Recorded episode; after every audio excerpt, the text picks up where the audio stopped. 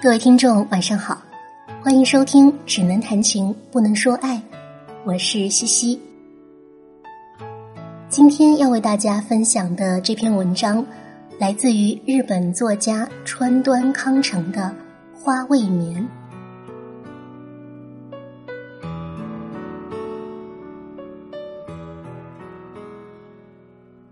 我常常不可思议的思考一些微不足道的问题。昨日一来到热海的旅馆，旅馆的人拿来了与壁龛里的花不同的海棠花。我太劳顿了，早早就入睡了。凌晨四点醒来，发现海棠花未眠。发现花未眠，我大吃一惊。有葫芦花和夜来香，也有牵牛花和合欢花。这些花差不多都是昼夜绽放的，花在夜间是不眠的，这是众所周知的事。可我仿佛才明白过来，凌晨四点凝视海棠花，更觉得它美妙极了。它盛放，含有一种哀伤的美。花未眠，这众所周知的事。忽然成了新发现花的机缘。自然的美是无限的，人感受到的美却是有限的。正因为人感受美的能力是有限的，所以说人感受到的美是有限的，自然的美是无限的。至少人的一生中感受到的美是有限的，是很有限的。这是我的实际感受，也是我的感叹。人感受美的能力，既不是与时代同步前进，也不是伴随年龄而增长。凌晨四点的海棠花，应该说也是难能可贵的。如果说一朵花很美，那么我有时就会不由自主的言语道：要活下去。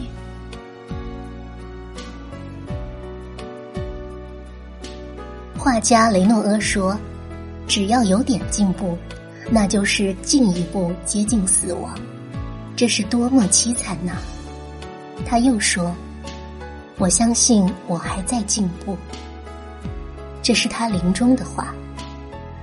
米开朗基罗临终的话也是：“事物好不容易如愿表现出来的时候，也就是死亡。”米开朗基罗享年八十九岁。我喜欢他的用石膏套制的脸型。穆宁说，感受美的能力，发展到一定程度是比较容易的。光凭头脑想象是困难的，美是邂逅所得，是亲近所得，这是需要反复陶冶的。比如。唯一一件古美术作品，成了美的启迪，成了美的开光，这种情况确实很多。所以说，一朵花也是好的。凝视着壁龛里摆着的一朵插花，我心里想到，与这同样的花自然开放的时候，我会这样仔细凝视它吗？只搞了一朵花插入花瓶，摆在壁龛里，我才凝神注视它。不仅限于花，就说文学吧。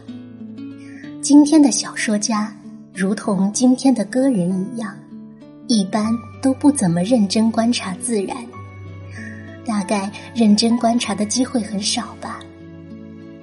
壁龛里插上一朵花，要再挂上一幅花的话，这画的美。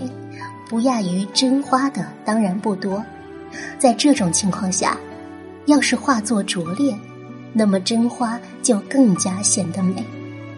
就算画中花很美，可真花的美仍然是很显眼的。然而，我们仔细观察画中花，却不怎么留心欣赏真的花。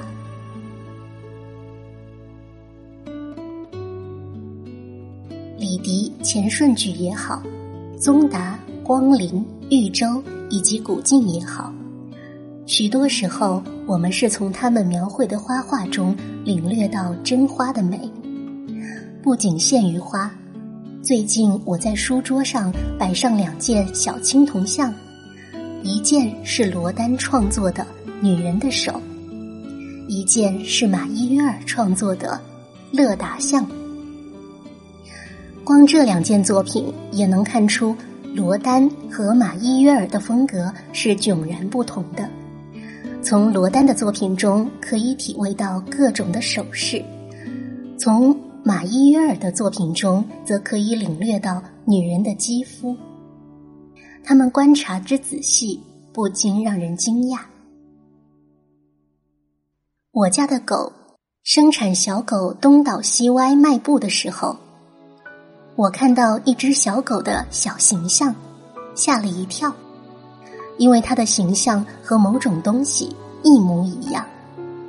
我发觉，原来它和宗达所画的小狗很相似，那是宗达水墨画中的一只在春草上的小狗的形象。我家喂养的是杂种狗，算不上什么好狗。但我深深理解宗达高尚的写实精神。去年岁末，我在京都观察晚霞，就觉得它同长次郎使用的红色一模一样。我以前曾看见过长次郎制造的称之为西木的明茶碗，这只茶碗的黄色带红柚子，的确是日本黄昏的颜色。它渗透到我的心中。我是在京都仰望真正的天空时，才想起茶碗来的。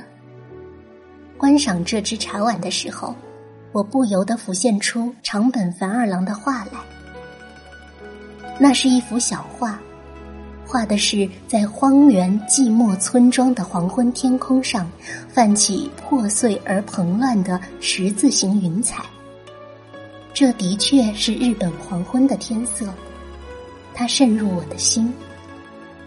长本繁二郎画的霞彩，同长次郎制造的茶碗的颜色，都是日本的色彩。在日暮时分的京都，我也想起了这幅画，于是繁二郎的画、长次郎的茶碗和真正的天空，三者在我心中相互呼应。显得更美了。那时候，我去本能寺拜谒普普玉堂的墓，归途正是黄昏。翌日，我去蓝山观赏赖山阳客的玉堂碑。由于是冬天，没有人到蓝山来参观，可我却第一次发现了蓝山的美。以前我也曾来过几次，作为一般的名胜。我没有很好的欣赏它的美。蓝山总是美的，自然总是美的。不过，有时候这种美只是某些人看到罢了。我只发现花未眠，大概也是我独自住在旅馆里，凌晨四点就醒来的缘故吧。